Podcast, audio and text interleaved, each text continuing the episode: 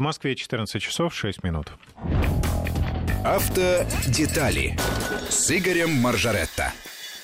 Здравствуйте, у микрофона Евгений Яковлев. И встречаем в нашей студии авто, автомобильного обозревателя Вести ФМ Игорь Мажаретта. Игорь, приветствую. Добрый день всем. И в первую очередь хотел поздравить наших мужчин, да и не только мужчин, вообще с праздником, который сейчас красиво называется День защитников Родины.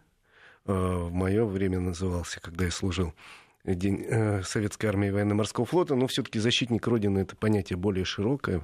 Мне считаю, кажется, оно достаточно красивое. Так что всех поздравляю с праздником, тем более, что благодаря ему у нас завтра будет дополнительный выходной, что, что еще более приятно. Кстати, ты верно заметил, что и женщин много в рядах э, нашей да. армии всегда служила, а сейчас служат и довольно много. Есть даже женщины-генералы, это нормально совершенно, полковники. И э, ничем они особенным э, не отличаются от мужчин, может быть, даже быстрее в каких-то ситуациях ориентируются и соображают. Итак, напомню, это программа «Автодетали», и мы в этой программе говорим обо всех автомобильных новостях, об автомобильной жизни. Игорь Маржаретта у нас действительно в этом эксперт, и поэтому все разложит по полочкам и объяснит.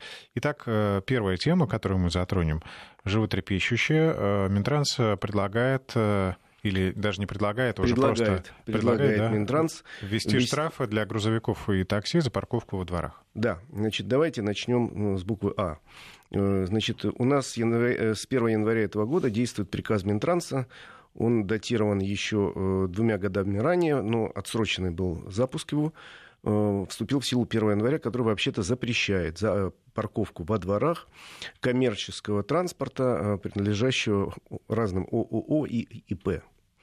Понятно, чем этот приказ вызван тем, что многие жалуются жители, причем это касается в первую очередь, конечно, крупных городов, что э, во дворе паркуют э, и грузовики, и автобусы, а москвичи очень жалуются на то, что многие дворы забиты машинами такси. И жители подмосковных городов и приезжает человек в собственный двор, а припарковаться ему негде, потому что стоит тут здоровенный КАМАЗ, который занимает там 4 места, или автобус. Но объективно а, КАМАЗов, например, я много не видел, но «Газели» просто повсеместно.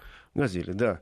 Такой приказ Минтранса существует, он действует, но э, сам по себе Минтранс э, не вправе э, придумывать наказания и вводить их. Нет у него таких прав он э, издал приказ, который в некотором смысле, когда мы его обсуждали в начале января, помнишь, наверное, Жень, э, я говорил, что он является таким, скажем так, нормативным актом, рекомендательным для местных властей. И местные власти уже э, в соответствии с этим приказом должны принимать какое-то свое законодательство, поскольку местные власти уже могут, в том числе и штрафы, вводить. Главное, чтобы они не противоречили федеральному законодательству. И вот в Москве, например, в Кодексе об административных правонарушениях города Москвы существует наказание, это статья 8 8 э, для тех, кто пытается парковать во дворах грузовики и другие машины. Там вообще большая статья, она посвящена в том числе и тем, кто пытается припарковать машины любые на э, детских площадках. Вводится наказание. И в том числе для грузовиков там есть специальный пункт 2, который запрещает грузовикам парковаться во дворах. Причем вводится наказание до 4000 рублей. Э, и, в общем, в Москве, по всяком случае, в центральных районах, во дворах уже грузовиков давно нет. Э, я надеюсь, для них есть какие-то площадки для отстоя, потому что вот такие вещи, принимаемые на местном уровне, они, конечно, замечательно могут оказать, что называется, помощь в очистке дворов от нежелательной техники. Но, с другой стороны, местные же власти должны что-то людям предложить, правильно? Мне же не запрещается по закону иметь грузовик. Я могу на нем работать но ну, дайте мне место, куда его поставить. Ну и желательно, чтобы это парковка была не на другом конце города. Да, дайте мне место, куда его поставить, я готов платить, если это не будет не какая-то, не, потряс... не 380 рублей в час э, за каждую одну пятую по длине грузовика, если брать, значит, он 5 мест занимает. 380 умножить на 5. Но я смеюсь, конечно, таких цен не бывает. Дайте мне какую-то альтернативу. И, насколько я знаю, во многих районах Москвы альтернатива была создана, куда можно было, во всяком случае, большие грузовики и автобусы поставить. И э, тема в столице с большими грузовиками и автобусами как-то сошла. Благодаря появлению этого штрафа и появлению площадок для парковки. Э, вот это первая часть моего спича. Вторая часть э, в следующем. Сейчас, по некоторым сведениям, Министерство транспорта готовит свои предложения в Кодекс об административных правонарушениях. Мы в этой студии неоднократно обсуждали проект кодекса, который на днях опубликовал Министерство юстиции. Сейчас активная работа идет над внесением поправок в него. И вот в рамках этой работы якобы Минтранс предлагает ввести некий штраф уже э, федераль, на федеральном уровне для тех, кто паркует во дворах грузовики и автобусы. Будут сказано якобы там, что грузовики автобусы, э, легковые автомобили, которые занимаются коммерческой деятельностью, кроме каршеринга. Якобы такая правка будет сразу внесена, но тут встает много других вопросов. Во-первых, и в самых главных, если мы вводим наказание, должна быть какая-то альтернатива. То есть вы говорите, не паркуйся во дворе. Я говорю, хорошо, а где мне парковаться? Вот скажите, где ну. мне поставить автомобиль? Э, а нас не волнует. Вернуться в Советский Союз, когда были огромные там автоколонны, где были грузовики там составлены, где были таксопарки, где такси составлено было, автобусные парки, где автобусы стояли рядком, и где приходил с утра водитель, значит, проходил медкомиссию, садился за руль и ехал. Это, конечно, все очень красиво, но в современных условиях вряд ли это возможно. То есть существует по-прежнему крупные предприятия, но никто не отменял мелкий, средний, малый и прочий бизнес люди хотят э, зарабатывать. Э, а как? Вот выясняется, у кого-то есть, допустим, э, газель, на которой я вожу, там, я не знаю, грузы небольшие в свой магазинчик или развожу по другим магазинчикам. У кого-то есть микроавтобус, я могу работать, развозя где-то людей или на постоянном, на маршрутной какой-то основе, или э, от случая к случаю по заказу. В конце концов, смотри, э, опять же, в проекте поправок такси числится. А смотри, вот я, например, э, могу работать водителем такси э, как ИП, и тогда я попадаю под действие этого приказа. Там написано, что ИП. А если я самозанятый? Но машина-то у тебя своя или... А если я самозанятый, у меня своя машина. Я же могу, есть такая форма в налоговом кодексе, самозанятый, пожалуйста. И могу я получить лицензию на работу в такси, и могу свою машину убрать, или брать ее в аренду. Вот как мне? Можно оставить? Или я же не ИП, то есть встает миллион вопросов, и самый главный из этих вопросов, как мне кажется, то, с чего надо было начинать. Хорошо, если есть проблема во дворах, давайте э, решать ее на уровне на таком. Дайте место, куда эти машины ставить. Причем мне кажется, что внесение такого запрета и штрафа на федеральном уровне несколько странно. Э, попытаюсь объяснить, почему. Для Москвы это большая проблема, очень большая. Для подмосковных городов это большая проблема, огромная. Для Воронежа это большая проблема, наверняка большая. Для, там, я не знаю, Севастополя, для Пензы. А для какого-нибудь любимого мною Урюпинской, Волгоградской области это является проблемой? Думаю, что нет. Я уж не говорю о городе, там, условно говоря, э, северный какой-нибудь возьмем, ну, не знаю, какой-нибудь небольшой северный городок, где вообще этой проблемы не существует а штраф введем. Поэтому я бы все-таки эту тему спустил на региональное законодательство, как это планировалось заранее. Э, в каждом регионе вправе решить, является для них эта проблема или нет, согласись. То есть закон дает право такое устанавливать региону. Вот Москва установила. Ну, практика показывает, что многие региональные власти сразу с удовольствием вводят все штрафы, которые только возможно ввести, чтобы пополнить бюджет. Это очень грустно. И это очень грустно. Я, кстати, московский, э, в рамках подготовки программы посмотрел лишний раз Московский кодекс об административных правонарушениях. Он тоже очень странный, так же, как и российский. И видно, что его э, дополняли, изменяли и так далее. Он так же, как российский, носит совершенно карательный уклон. Вот просто убить и наказать и расстрелять на месте. При этом э, соизмеримость наказания, в общем-то, только мне показалось странно. Например, наказание за то, что я припаркую свой автомобиль на э, детской площадке до, э, для юридических лиц до 200 тысяч рублей. А если я припаркую на газоне, причем понятия газона у нас нету, до 300 тысяч рублей. То есть на, э, в какую-то лужу я загоню, неизвестным некоторым может оказаться газоном. Это гораздо более жестко карается, чем если э, передними колесами заеду в детскую песочницу. То есть с Московским кодексом тоже надо поработать, хотя, еще раз говорю, какие-то вещи там прописаны э, достаточно интересные, которые не прописаны еще на федеральном уровне. Словом, сейчас мы ждем от Минтранса разъяснений, что же они предлагают, поскольку это речь идет о их проекте поправок, которых, к сожалению, я еще не видел. Они якобы их внесли, но они не опубликованы пока. В ближайшие дни будет, видимо, оглашены все поправки, которые приготовлены в КОАП, проект КОАПа, и тогда мы будем уже серьезно обсуждать. Но э, лично я, еще раз говорю, считаю, что надо очень серьезно разобраться с поправкой, с наказанием за парковку грузовиков и вообще коммерческого транспорта во дворах, и, может быть, перенести ее на региональный уровень, так будет спокойнее, а там каждый регион э, решит в зависимости от того, насколько серьезно для них эта проблема или нет. Ну еще, да, как мы уже упоминали в истории с э, максимальным лимитом, да, разрешенным скорости, превышения скорости. А, то есть сначала нужно привести в порядок, упорядочить все знаки, да. да, а потом уже вводить, э, э, вот ужесточать штраф. Также и здесь нужно сначала подготовить площадки, где эти грузовики, газели, таксисты смогут парковаться, оставлять свой транспорт. Потом уже тогда вводить карательные меры. Абсолютно точно. Тем более, я вот сейчас ссылался на советский некий э, опыт. И еще раз говорю, невозможно воссоздать такие колонны транспортные огромные, да и никто не даст такие территории Э, в городах ну, отвести под стоянку транспорта, но какие-то вещи, может быть, удастся совместить.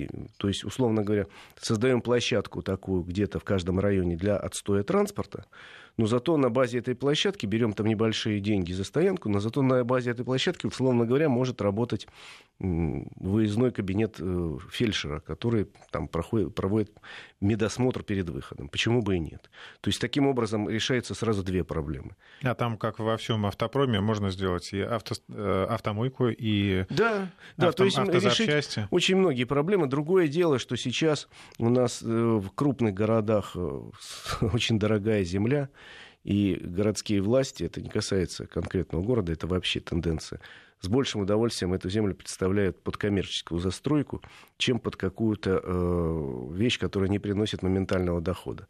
Почему у нас в Москве главная проблема, это проблема маятникового движения транспорта, когда утром все едут в центр, а вечером из центра, и катастрофически не хватает перехватывающих парковок. Их бы создать на э, многоуровневой такой системе. То есть, условно говоря, у конечных станций метро, которые сейчас вышли за МКАД, большие парковки и невысокая цена для того, кто оставляет машину. Ближе к центру, где-нибудь у третьего кольца, э, еще система парковок, там уже подороже. И, конечно, понятно, что там земля дорогая, там можно многоярусные сделать. Но в любом случае это делать когда-нибудь э, московским властям придется. Э, переносить на, неопределенный срок это не, невозможно, потому что иначе э, проблему пробок в Москве не решить. А те э, перехватывающие парковки, которые в городе работают, они есть, я не могу сказать, что их нет. Но они далеко не на всех направлениях, и во многих случаях они просто... Крайне мало, и, маленькие, и очень мало. часто неудобно им пользоваться. Нет, ну я вот, например, жил когда в Подмосковье э, несколько лет подряд. Я ездил на машине в город. У нас ближайшее к, к МКАДу было метро Строгино, и там есть у метро Строгино перехватывающая парковка на 100 мест. Но, как ты понимаешь, она в 7 утра уже вся заполнена. Все.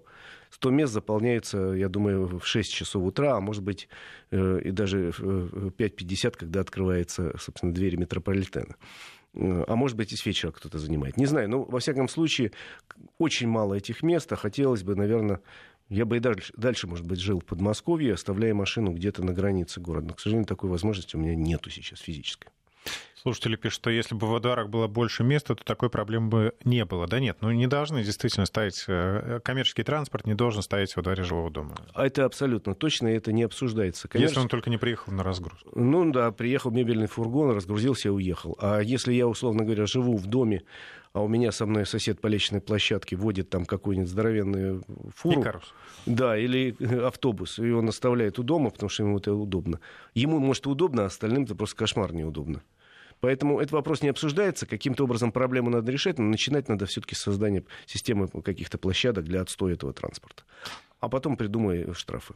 Иногда есть ощущение, да, что пытаются сократить э, количество автомобилей, э, пересадить людей на общественный транспорт, но при этом параллельно у нас в стране разрабатываются новые программы автокредитования, чтобы подстегнуть людей приобретать новые автомобили.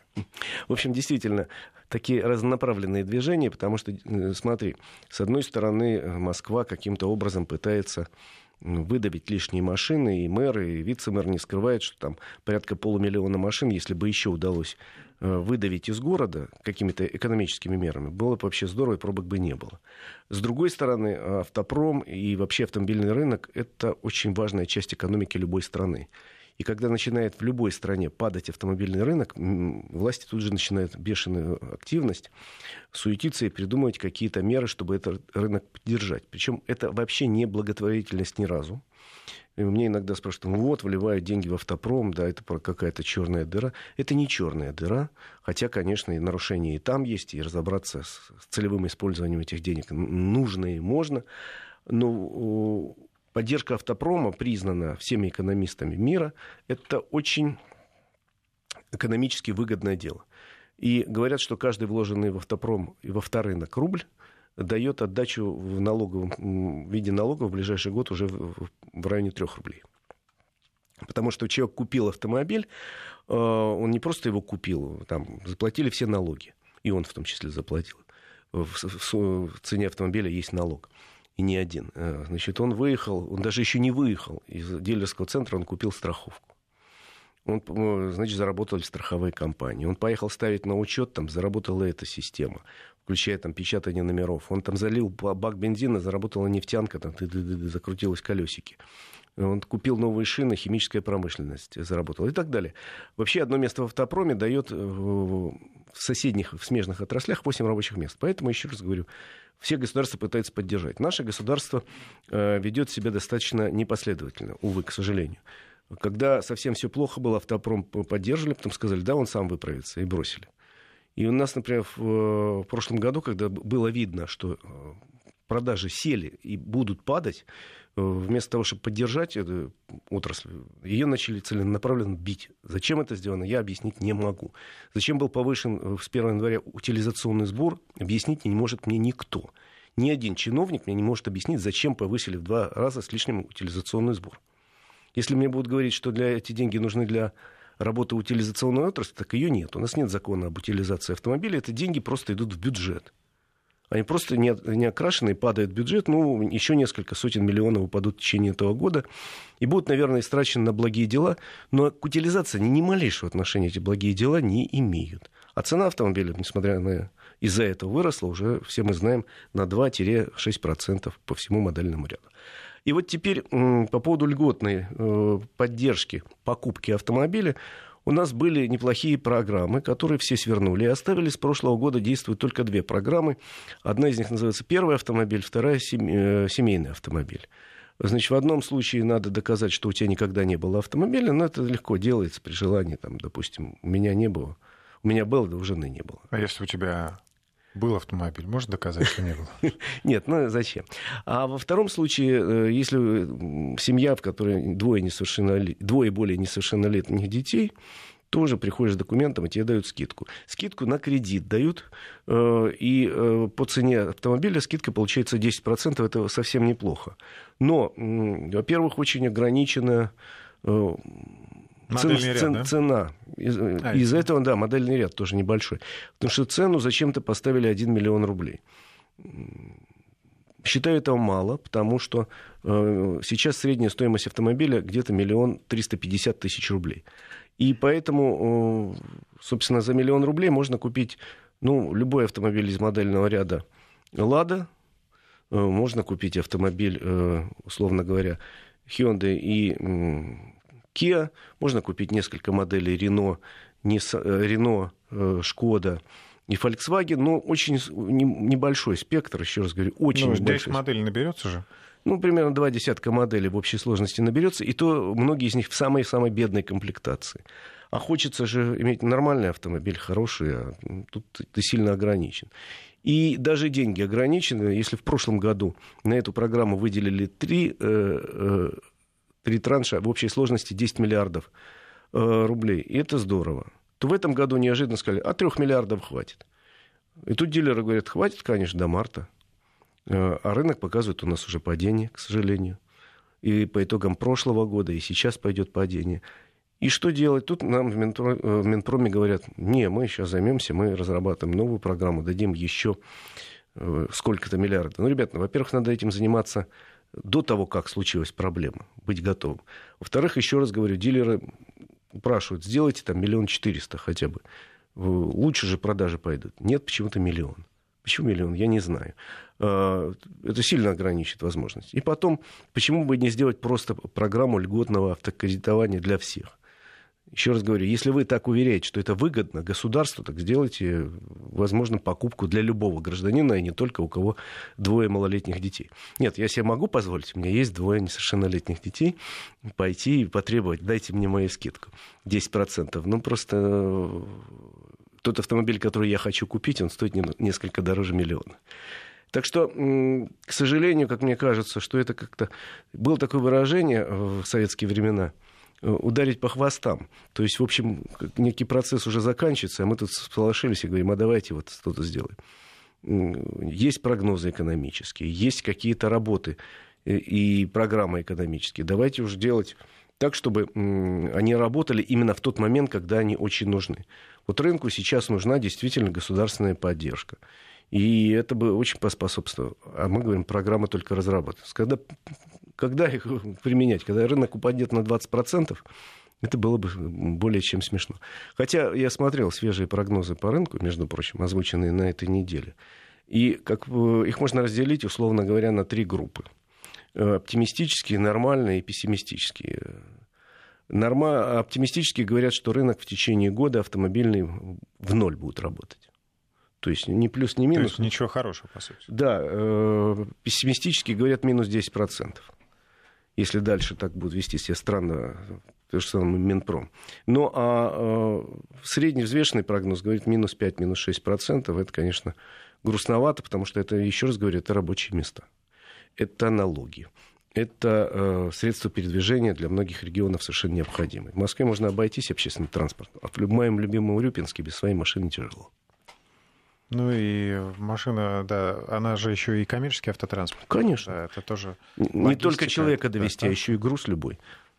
Буханку хлеба, там, я не знаю, литр молока нужно машин довести. Слушатели отмечают, что нужно поддерживать отечественного производителя, но по сути, например, АвтоВАЗ, он уже не э, стопроцентно отечественный производитель. Да, у нас по закону с э, отечественным производителем все считаются, кто производит автомобили на территории Российской Федерации, в том числе и Renault, и Volkswagen, и Toyota. А, в этом месте мы делаем паузу. Сейчас э, реклама и новости, а после выпуска новостей мы отправимся с Игорем Маржарито в путешествие. Автодетали. И мы возвращаемся в эфир. Как обещали, поедем путешествовать, а далеко ехать не нужно. Оказывается, совсем рядом с Москвой полны-полно красивых мест. Да, не один раз говорил, что глянитесь по сторонам, в, в любом регионе России есть места, куда стоит поехать. Где-то есть исторические памятники интересные, где-то есть культурные памятники, где-то есть э, природа красивая. Собственно, есть что посмотреть в нашей стране. Буду рассказывать большим удовольствием. А тут предлагаю вот что. У нас еще сегодня и завтра выходные дни. И э, одно место в Подмосковье, где я был многократно и рассказывал как-то пару лет назад, но еще раз вернусь к этому месту, и я туда езжу регулярно. Это город Истра Московской области. Э, это совсем недалеко от Москвы. Если от центра города до центра Истры, это примерно 70 километров по э, скоростному Новорижскому шоссе, посчитайте, главное выехать из города. Ну, вот сейчас, когда пробок нет, можно добраться за час из центра города, еще раз говорю, не нарушая правил дорожного движения. Зачем надо ехать в Истру? Там есть две точки притяжения. Э, одна точка притяжения мирового уровня, вторая э, российского. Э, расскажу подробно. Значит, зачем туда ехать? Во-первых, в Истре есть Новый Иерусалимский монастырь. Причем побывать там рекомендую всем. Воскресенский Новоиерусалимский монастырь – это не только православная святыня, это потрясающей красоты архитектурный памятник совершенно мирового уровня. То есть даже если вы не относитесь к православной конфессии, поехать, посмотреть, насладиться, как там красиво, изумительно, в любую погоду стоит. Тем более так э, недалеко ехать от Москвы. История этого монастыря тоже потрясающе интересная – он основан в 1656 году патриархом Никоном, который хотел под Москвой создать некий комплекс, э, подобно как в Иерусалиме. Причем в Иерусалиме в те времена, это 17 век, не так много паломников из России было, поэтому описания были довольно мутные э, как выглядит, например, храм гроба Господня, да и вообще схема Иерусалима представляли плохо. И э, для того, чтобы построить некий храм тут, э, один из паломников привез точный чертеж, то есть по метрам, сколько вот как в форме составляет храм, по э, какой он, он имеет форму креста, вот каждая сторона вот такая-то, вот тут такой-то предел.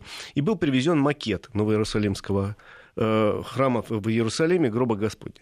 Но всякий русский человек, который бывал ну, в Старом Иерусалиме, а я там бывал, и в храме гроба Господня, и скажет, что совершенно этим здание не похоже. Абсолютно не похоже, но при этом надо понимать, что ставилась задача по форме Э, создать э, похожее нечто. Я же говорю, план был один к одному взят, вот, в форме креста. Э, а далее уже фантазия художника, архитекторов, которые были приглашены из Польши частично. И в стиле русского барокко построен великолепный комплекс, просто великолепный комплекс, который стал действительно одним из центров притяжения Э, в России такое намоленное место.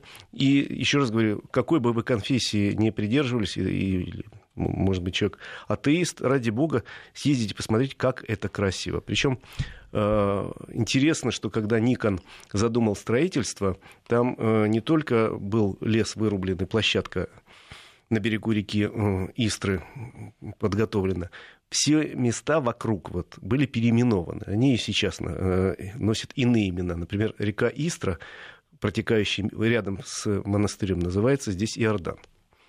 Значит, э, холм, на котором построен, э, собственно, храм, назван Сион. Соседний холм находится рядом Илионский холм. Есть еще холм Фавор, ну а э, сад, который находится у подножия холма за оградой монастыря, он, естественно, называется Гефсиманский сад. То есть э, топографические названия тоже были перенесены.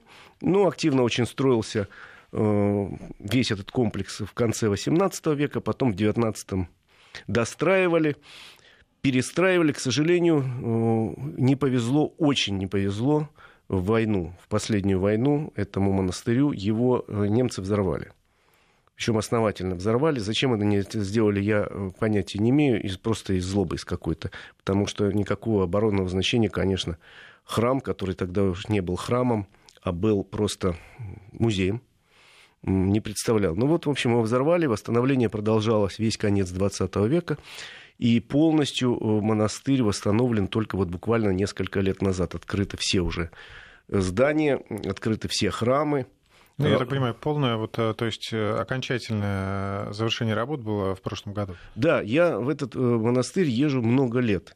Первый раз я там был лет 20 назад, потом лет 10 назад. Ну вот я довольно часто там бываю и смотрю, как он преображался, с каждым годом становясь все краше и краше.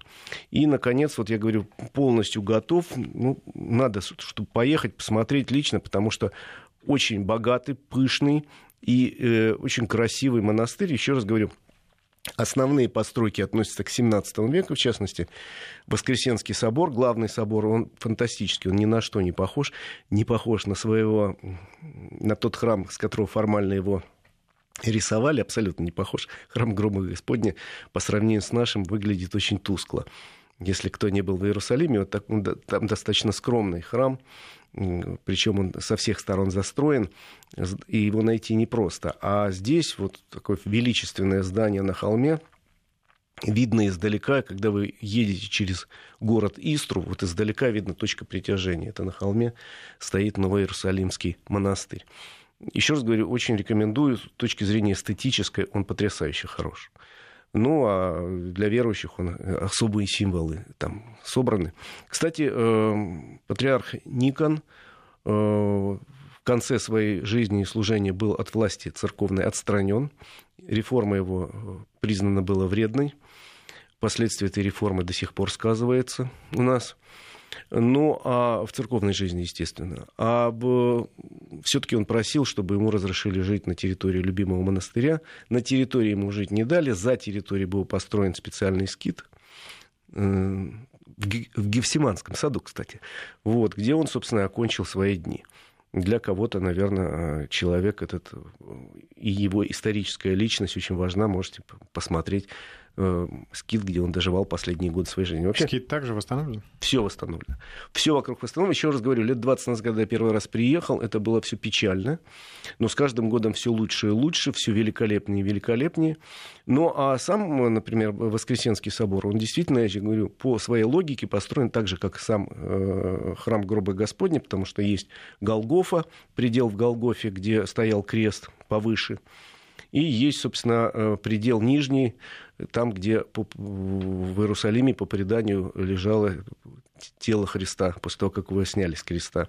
Тут тоже есть предел внизу в подвале. Съездите, посмотрите, интересно с любой точки зрения. Но в городе э, Истри есть еще одна точка притяжения, которую я считаю на сегодняшний день для жителей центрального региона России очень значима. Особенно э, тем, кто живет в Москве, рекомендую настоятельно, может, кто не знает. Но есть еще музейно-выставочный комплекс Новый Иерусалим. Он находится рядом совсем с э, монастырем. Построен он, не могу сказать, ну, допустим, 20 лет назад, 10 лет назад. Очень хорошо вписан в рельеф местности у подножия холма. Это большое здание. И э, это один из лучших, если не лучших музеев Э, и выставочных комплексов всей Москвы и Московской области. Я там был тоже многократно. И всем рекомендую туда съездить. Во всяком случае, я не очень понимаю людей, которые стоят в очереди в Москве сейчас в Третьяковскую галерею, чтобы посмотреть на картины того или иного художника. Я там уважаю прекрасного Айбазовского или замечательного Шишкина, но не готов стоять 4 часа в очереди или записываться заранее. Если вы поедете в Новый Иерусалим, заходите в этот самый э, музейно-выставочный комплекс. Там все время проходят выставки по значимости сравнимые, а может быть даже более интересные, чем те, которые иногда проходят в Москве в Третьяковке. При этом нет очередей, и цена билета смешная. Сейчас, например, вот пока еще очень рекомендую. Там идут две выставки. Одна заканчивается, э, из них 8, между прочим, марта. Так вот, до 8 марта добро пожаловать в Истру. Там э, потрясающая выставка идет э, Марк Шагал между небом и землей. Э, впервые в России показаны 240, что ли, работ из частных коллекций из России, Беларуси, Франции и других стран мира. И это действительно, если вас интересует творчество Шагала, одного из самых интересных русских и французских художников, то вот, пожалуйста, весь путь становления – как художника, потрясающие краски, и то, что э, каждый, вспоминая о Шаг... фамилию Шагал, как правило, представляет картину, знаешь, где двое э, молодых людей летят в воздух, uh-huh. в небе. Uh-huh. Вот, вот вся выставка такая воздушная, и неудивительно, что она именно рядом с Новоиерусалимским монастырем. До 8 марта есть возможность, музей работает каждый день без выходных. Стоимость билета, по-моему, 400 рублей. На взрослого 100 рублей на ребенка. Очередей нет. Вчера ну, Тут главное, да, очереди, потому что когда э, привозят какую-то коллекцию, да, в Москву, какую-то экспозицию, э, ну, в Третьяковке, например, все ломятся, э, попасть невозможно, и думаешь, ну, и вторая, раз, вторая раз. выставка, которая меня сейчас э, потрясла, э, там же проходит, она будет проходить еще весь март, до конца марта. Называется «Цвет. 90 шедевров из музея в Подмосковье». И тоже рекомендую. Это 8 залов. Это прекрасный Шишкин, это замечательный Айвазовский, это э, Нестеров, это Поленов, Саврасов, Фальк, Гончарова замечательные имена и замечательные полотна, подобранные по признаку цвета. Именно э, вот в этом полотне художник пытался найти новые оттенки, новый взрыв красок. Или, наоборот, более темные краски какие-то смешать, получить какое-то настроение. Выставка потрясающая. Людей немного стоит тоже 400 рублей, но там, впрочем, если вы хотите, можете купить единый билет. Он стоит, по-моему, 900 рублей, и там еще работает, кроме того, еще, наверное, пяток выставок временных и несколько выставок постоянных, причем выставлены частично это же единый комплекс с монастырем, выставлены частично сокровища э, как раз из монастырских коллекций, которые довольно богатые. Это имеется в виду и утварь, имеется в виду и посуда э, культовая, имеется в виду одеяние. Там, в общем, есть что посмотреть. Плюс детские центры есть. Я в свое время, когда первый раз попал в этот э, музейно-выставочный комплекс лет пять назад, был совершенно потрясен.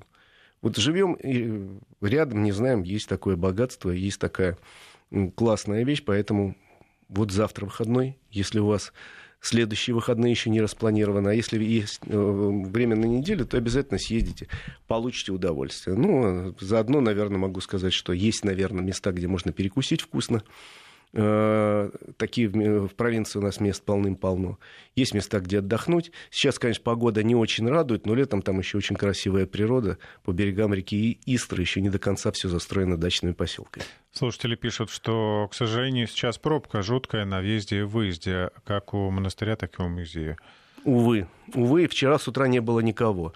Э, сегодня, видимо, э, все послушали начало нашей программы и уже, там. и уже все там. Но э, распланируйте так время. Дело в том, что сам город Истра не очень расположен в транспортном в смысле транспортной доступности не очень удобно, потому что, с одной стороны, Новорижское шоссе прекрасное скоростное, но чтобы с Новой Риги въехать в Истру, придется иногда попасть в пробку и на бетонке, и на волоколамке. Там, по-моему, шла какая-то реконструкция. Там реконструкция, да, большей частью закончилась. Пару лет назад вообще нельзя было проехать, сейчас можно. Но и в самом городе, э, к сожалению, пробки серьезные. Э, и на светофорах, и на центральных улицах. Кстати, адрес Новоиерусалимского монастыря, знаешь какой? Улица Советская, дом 2. Очень интересно. Я случайно обнаружил. Это как-то, не знаю, сложно. А, что еще посмотреть в округе, если, допустим, не удается доехать из-за пробок до монастыря и музея? Ну, в принципе, вот если взять Новорижское шоссе, то там достаточно много чего интересного. Если вы не доехали до монастыря, видите, что пробка, можете просто на выезде из Москвы через 4 километра на круге свернуть налево, э, выехать на Ильинское шоссе, и там два замечательных места, куда стоит сходить тоже каждому гостю Москвы. Это первое, конечно, усадьба Архангельская. Ну, сейчас не лучшее время для посещения, но, э, по-моему, Архангельская во все времена года э, хорошо посетить. Был в Архангельском? Нет, все время ну, проезжаем мимо. И... Двоечник просто. А дальше э, чуть-чуть проехать. Совершенно замечательный музей техники Вадима Задорожного. Одна из богатейших коллекций в России – самых разных видов техники. Там на открытой площадке э, роскошная экспозиция военной техники всех времен народов, начиная с броневичка времен Первой мировой войны, кончая современными самолетами, там, ракетами. Ну, самая большая часть, конечно, это экспозиция техники э, времен Великой Отечественной войны. Там все есть. Вот, я не знаю, от тачанки до бронепоезда. Ну и в закрытом помещении, которое очень большое, э, прекрасный автомобильный музей, прекрасный автомобильный музей с богатейшей коллекцией, богатейшая коллекция мотоциклов, ну и всего прочего, там, в том числе самолеты там выставлены времен э, начала 20 века. Если вы интересуетесь техникой, то тоже вариант вот, вот сразу из Москвы, в том числе можно доехать от метро Тушинская на автобусе, или э, если на машине, то вот выезжайте из Москвы, первый же круг и налево. То есть, э, в принципе, вот я сейчас взял вот две вещи, вот э, Истру, Архангельска, могу сказать, что доехали до Бетонки, свернули налево по Новой Риге. Там будет совершенно чудесный Звенигород с э, дивными монастырями, с Саво-Сторожинским монастырем и массой других интереснейших объектов. Далеко ехать не надо. Э, главное э, желание ну и возможность такая иметь хотя бы выходной и четыре колеса. На мотоцикле сейчас не очень хорошо. Кстати, ну, про машину я немножко скажу, если ты не возражаешь. Да, куда ехать мы уже определились, на чем ехать? На чем ехать каждый решает сам. Я, вот что-то меня пробило в этот раз, я решил взять на тест китайский автомобиль. Давно у меня не было китайских автомобилей. Давно не отрывался. Вот, на самом деле про Китай сейчас говорят все сплошные гадости, про коронавирус, про э, ужас, ужас, про то, что наша, и не только наша, а мировая промышленность застыла в ужасе, потому что если в Китае эпидемия не будет преодолена в течение ближайших месяцев, у нас будут большие проблемы у мировой промышленности, в том числе и у российской. Но об этом мы отдельно поговорим. Кое-какие цифры собрал, и они, конечно, впечатляют. А китайские автомобили потихоньку появляются все больше и больше на наших улицах и дорогах. И, в принципе, вот прошлый год у нас был годом компании Хавейл, которая построила завод под Тулой, и он начал очень хорошо работать. И довольно много уже новых этих Хавейлов седьмых встречается на дорожках. Я взял автомобиль компании Дунфен. Это достаточно известная компания в Китае. В Китае она находится на втором месте по объему производства. И, э, между прочим, так же, как и многие другие китайские компании, очень активно сотрудничает с компаниями европейскими. А у нас они как представлены? В частности, Дунфен э, владеет э, довольно большим пакетом акций Peugeot Citroën, теперь и Opel. Э, ну и выпускает автомобили в Китае под марками Peugeot, Citroën, э, Opel, э, Honda, Toyota. Э, у них СП большие с этими компаниями. По-моему, Ford еще есть. Ну и, собственно, своя марка Дунфен. У нас они представлены пока не очень массово, потому что есть несколько дилерских центров, на сегодняшний день у них две модели в России продаются. Кроссовер AX7 и э, вот автомобиль, который я взял, это, они считают, это не кроссовер, они считают это минивэн. Называется он очень странно, называется он просто Донфен 580. Почему? Такое яркое запоминающееся Да, почему 580, не знаю. Сзади написано, между прочим, еще слово «глори», э, слава. Но э, в Китае именно эта модификация, которую я взял, так и называется. У нас они э, оформлены как Дунфен 580. Значит, э, это, наверное, один из немногих, чуть ли не единственный в нашей стране семиместных автомобилей. Дело в том, что когда-то эта тема была очень модная, все компании предлагали минивены такие, а потом сошло на нет. И на сегодняшний день, если говорить о бюджетной э, теме, то семиместные автомобили предлагают практически два. Это наш «Лада Ларгус», который производит в Тольятти, и вот этот Донфен 580. Это не кроссовер, хотя внешне он немного кроссовер напоминает, и клиренсы у него вполне себе, даже как у кроссовера, 200 миллиметров. Но в Китае это очень модная тема. У них все компании имеют в модельном ряду вот такие автомобили. Семиместные, переднеприводные, не до кроссовера, скажем так. То есть высокий клиренс, ну, полный клиренс, считается в Китае это лишняя роскошь. У нас хорошие дороги, говорят китайцы. Э, нам до их дорог еще далеко, а вот автомобили пытаются такие у нас продавать. Вот Dongfeng 580 у нас продается в одной комплектации. Э, двигатель 1.8, бензиновый, который потребляет 95-92 бензин, и пятиступенчатая механическая коробка. Стоит такой автомобиль э, миллион сто, то есть, конечно, сильно дороже, чем Ларгус. Даже не попадает под а, льготное кредитование. Да, Ларгус у нас стоит 700 тысяч э, в базе, там дальше чуть-чуть дороже. Но зато тут более мощный двигатель. И э, салон больше на 20 сантиметров, чем у Ларгуса. 7 мест реальных. 7 мест, впереди 2, потом 3 и 2 сзади. Э, соответственно, получается багажник, если все 7 мест Э, для пассажиров, то багажник малюсенький, но все равно 300 с чем-то литров. А если складывать последовательно, они легко складываются из сидения третьего ряда и второго, то получается там чуть ли не 2,5 куба. То есть гигантская такая э, тележка, которую можно перевозить любой груз. А мне дали автомобиль, который еще не продается в России, потому что они только получили одобрение на него, еще цены нету автомобиль в максимальной комплектации, вот это самая Глори, там полтора литра турбодвигатель, 146 э, лошадиных сил, и э, вариатор, французский вариант э, компании Панч, очень хороший, плюс кожаный салон, плюс панорамная крыша, плюс масса наворотов, плюс мультимедийная система, с которой я не до конца разобрался, поскольку... На китайском? Нет, на русском. и на английском, и на китайском. Есть языки, она русифицирована, но она мне показалось несколько сложноватой. Э, плюс там 6 подушек безопасности и, в общем, нету никаких особенных претензий по качеству сборки. Я полазил в специальность вредности. Но мы же привыкли, что китайцы делают вроде как издалека красиво, а ближе посмотришь, что-то не то. Нет, тут качество сборки вполне себе соответствующее. И материалы вроде хорошие в салоне. Нельзя сказать, что он бедный. Наоборот, салон очень богатый. И даже есть какие-то вещи, которые уже в бюджетном классе не встречаются совсем. Например, очень меня порадовала кнопочка открывающая закрывающая сзади э, пятую дверь. Нет, то есть не только открытие, а еще и автоматическое закрывание. Нет, ну кнопка там есть, uh-huh. понимаешь, я уже э, беру какой-то современный автомобиль, э, там какой думаю, где что-то кнопочка, а, а ее нету. А тут она есть, пожалуйста, закрыл пальчиком, открыл, не надо пачкаться. Э, в принципе, еще раз говорю, что автомобиль любопытный, и не знаю, насколько хорошо он пойдет в массы, но если будет цена соответствующая. Как ни странно, я общался с представителем другой китайской компании на днях, и он сказал, что у нас пошли расти продажи. Причем продажи активно растут как раз э, за счет автомобилей высшей комплектации.